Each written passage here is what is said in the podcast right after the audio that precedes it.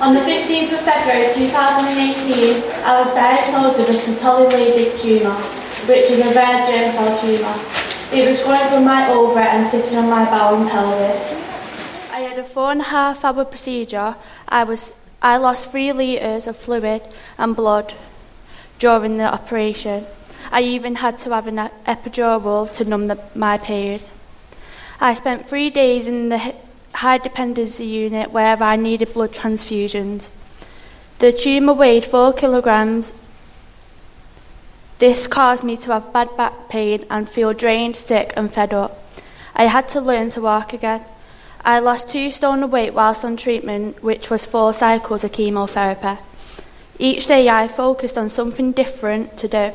I had to think positive. I wrote a journal, watched JTV to understand better, watched films with my mum, and got visits from my cousin.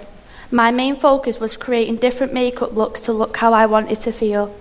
I was brave enough to put pictures on Snapchat, Instagram, etc. It was nice to f- receive positive feedback, which encouraged me to do it more.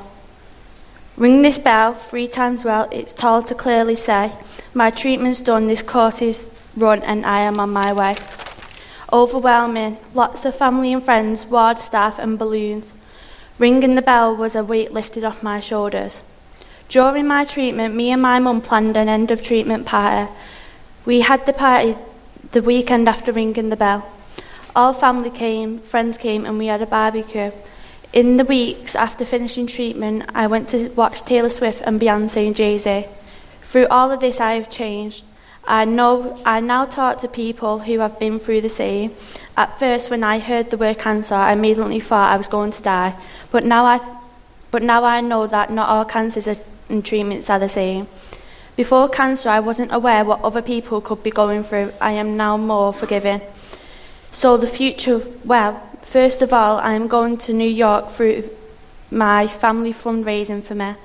I am continuing with my dream of becoming a makeup artist which has always been my dream, but going through cancer has made me more determined to succeed. Some people think makeup is just used to cover spots, but it is more.